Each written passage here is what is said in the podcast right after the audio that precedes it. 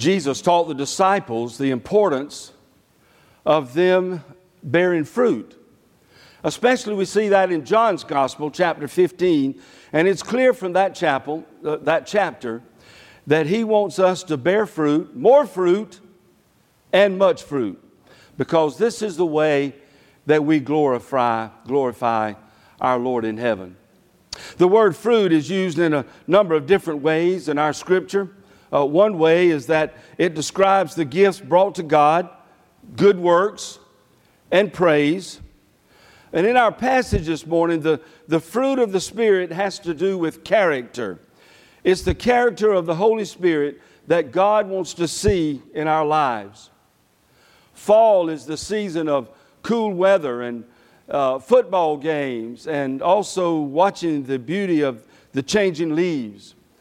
But for a local church, it's the time when we can pause and we reflect on how generous God has been to us during this past year and to respond to Him by making our financial commitment to His church. I think you'll agree with me that, that we serve a God who is generous and is always provides more to us than we deserve. The story is told that one day a beggar by a roadside asked for alms from Alexander the Great as he passed by. The man was poor and wretched and really had no claim upon the ruler, no right to, to lift his solicitous hand. And yet the emperor threw him several gold coins. Another man in the courtyard was astonished at at Alexander's the great generosity. And, and, and so he said, Sir, copper coins would be adequately much enough for the beggar. Why give him gold? Alexander responded in that, in that royal fashion copper go- coins would suit the beggar's need, but the gold coins suits Alexander's giving in former churches where I've served as, as senior pastors during, during our fall financial campaign, we would always stress more of the need of the giver to give than it was for the church to receive.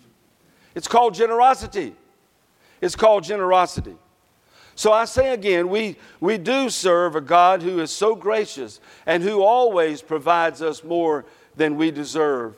Just as in the illustration, copper coins would have been more than adequate for the beggar, but he provided the gold because Alexander saw the need to give.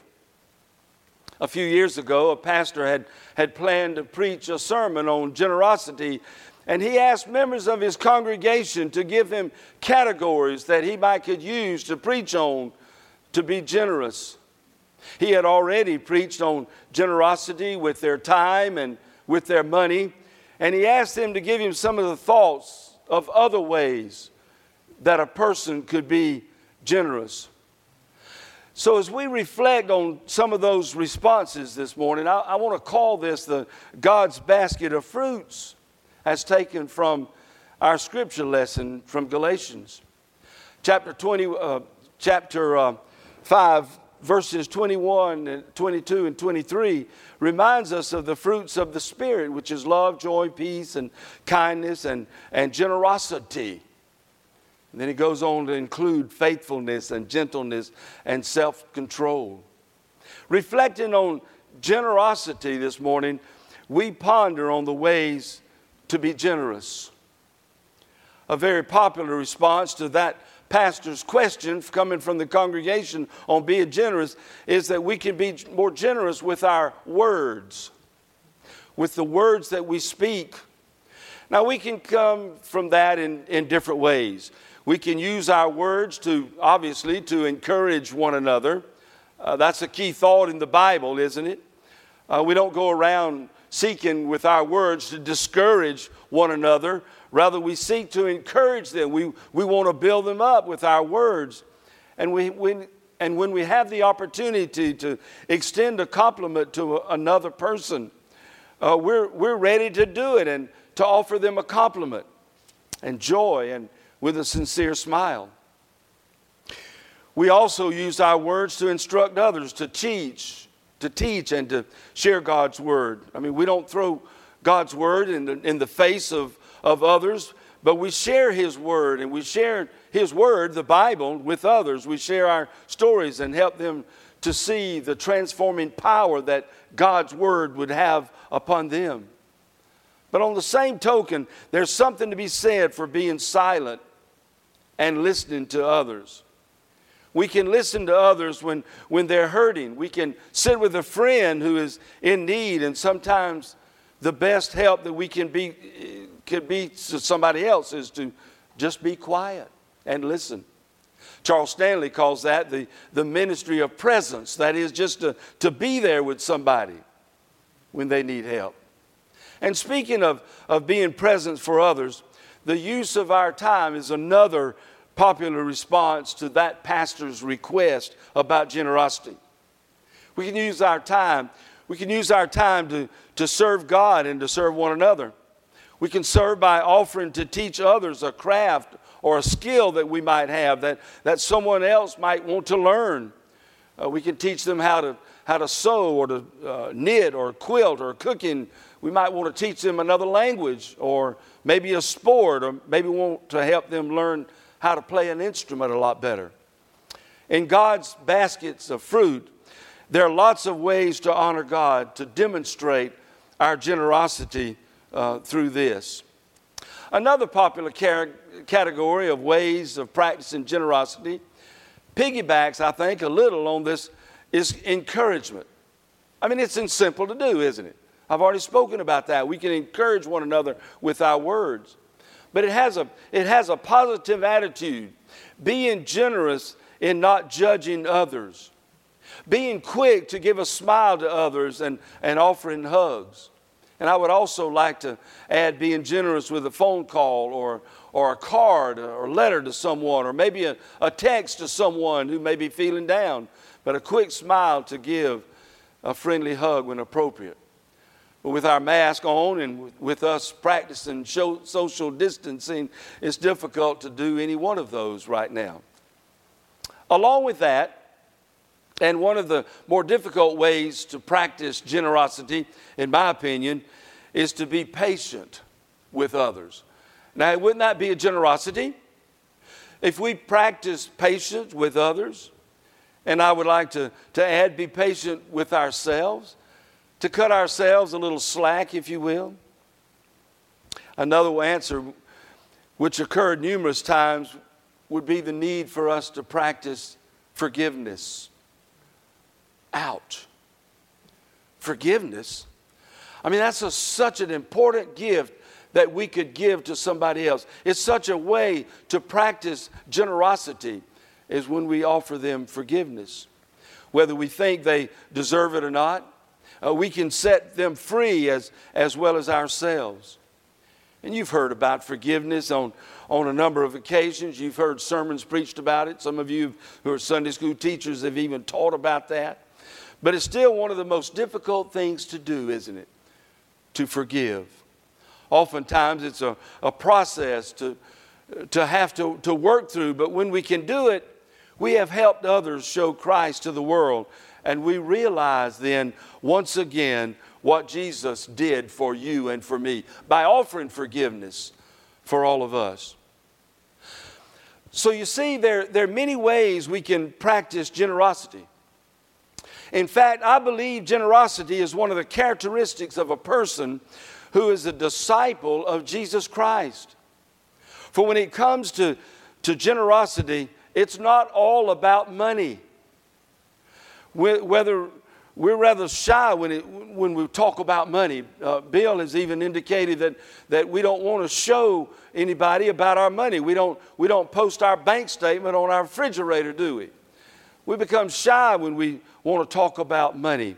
It's very uncomfortable and intimidating for us to realize, I think, that we might get the impression that, that somehow Jesus felt that, uh, that we could talk about money.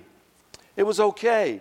Jesus talked more about giving than he did about heaven. If you study the Bible much, you might get the impression that Jesus felt that one was much more important than the other. but Jesus preached a lot about giving and a lot about generosity. So, why all this emphasis on generosity? Well, Paul writes about that in the fifth chapter of Galatians when he talks about us having the fruit of the Spirit, the fruit of generosity. But why all this talk about generosity today? Because that's what Paul is talking about in Galatians. When he's referring to the fruits of the Spirit, he's talking about the fruit of generosity.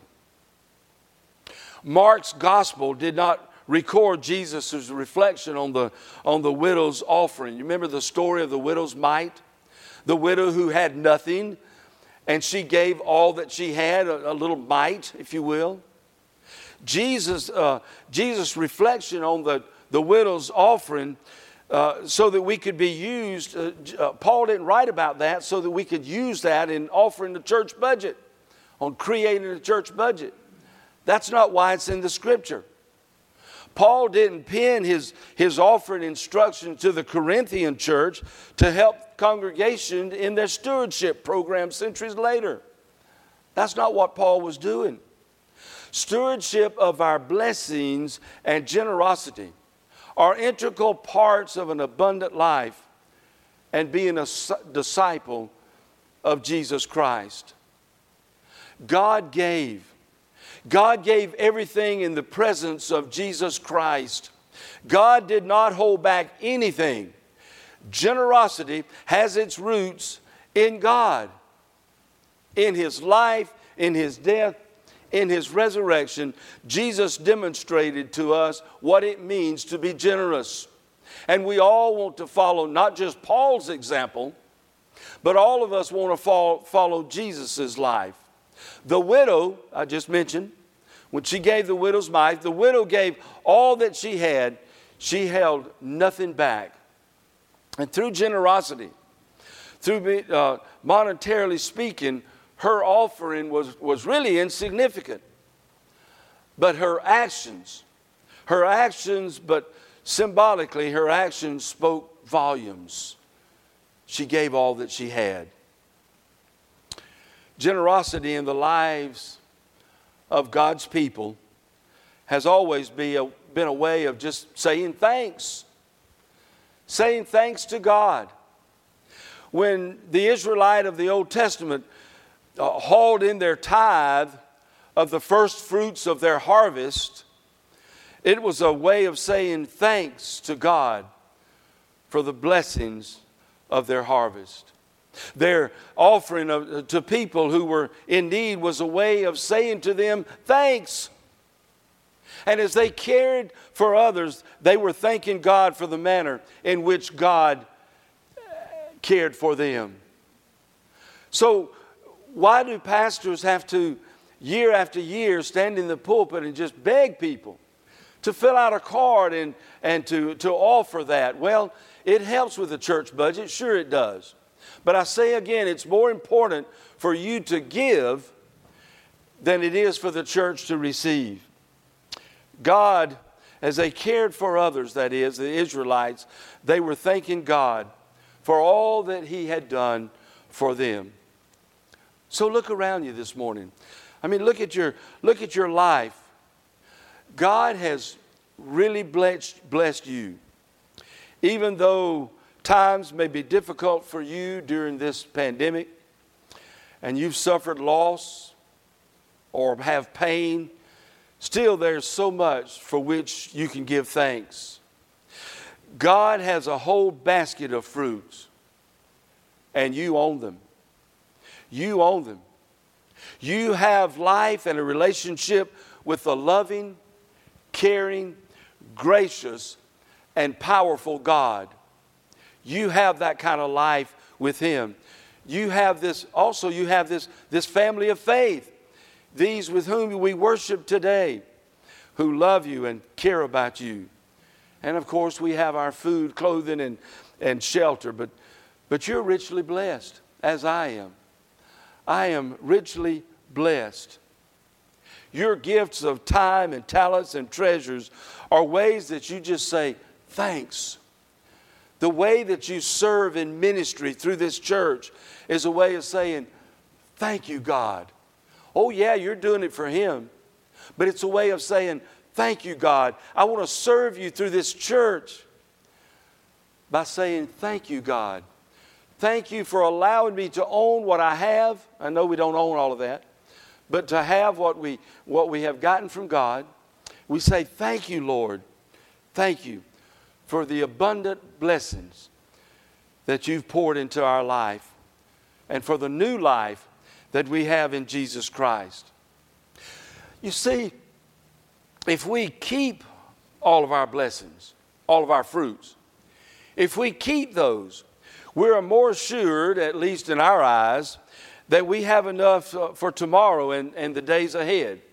I mean, we want to keep just so much. We don't want to give everything, do we? We should. It doesn't belong to us anyway. So when we give Him all that we have, then we want to keep something for ourselves. We say, well, uh, but generosity is one of the ways that, that we act out our faith. When we are generous, we are acting out our faith.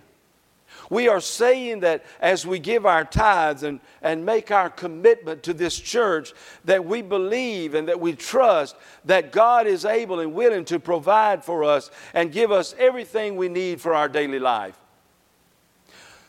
Many of us will at one time or another look at that, that amount that we're given. And we'll remind ourselves that, that there are a lot of things that we can do with all that money besides give it back to the Lord through the church. I mean, there are times that we want to purchase a new car and we feel like that, well, we've, we've, uh, we've made our commitment to the church. I want to keep that, but we want to purchase a new car or maybe go on an extended vacation. Or maybe we want to make those home improvements that we've put off for a while. And we look at our card and we say, oh my goodness, I make $50,000 a year, but I only given 3000 to the church. Is that generosity? Is that generosity? But because we are content, we're able to demonstrate our trust to God who will give us more than we, than we deserve. So God's given us a, an opportunity today. God's given us an opportunity to say, Lord, I love you. I'm going to respond to your generosity to me by putting on paper some kind of commitment to the church of a way of saying, Thank you, Lord. Thank you for being so generous to me. And now I give back to you.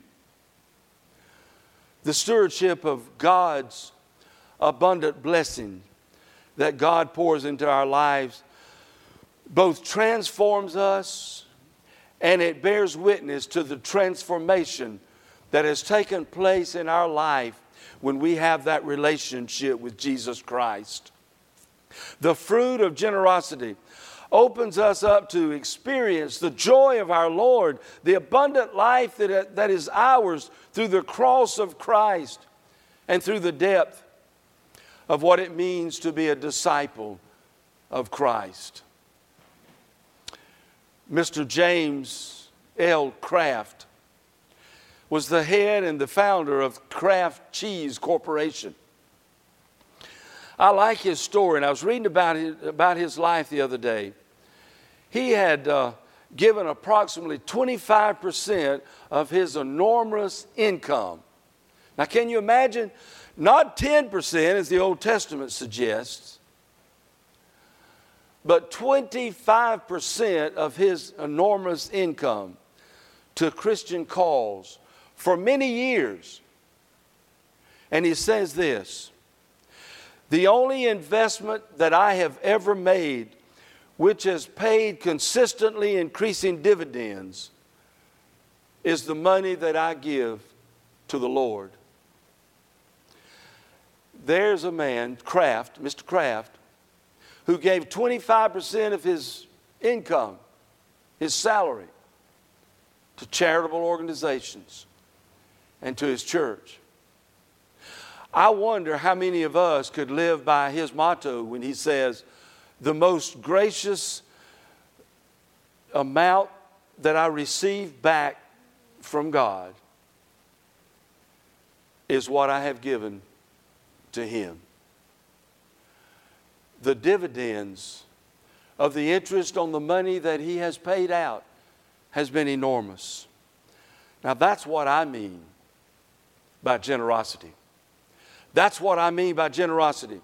The Spirit then is, is speaking to us today, and you have the choice to respond and make grace abound. Maybe you've already made that commitment in your own privacy of your own home. Maybe you've already mailed it in or you've taken it by the church office and dropped it off.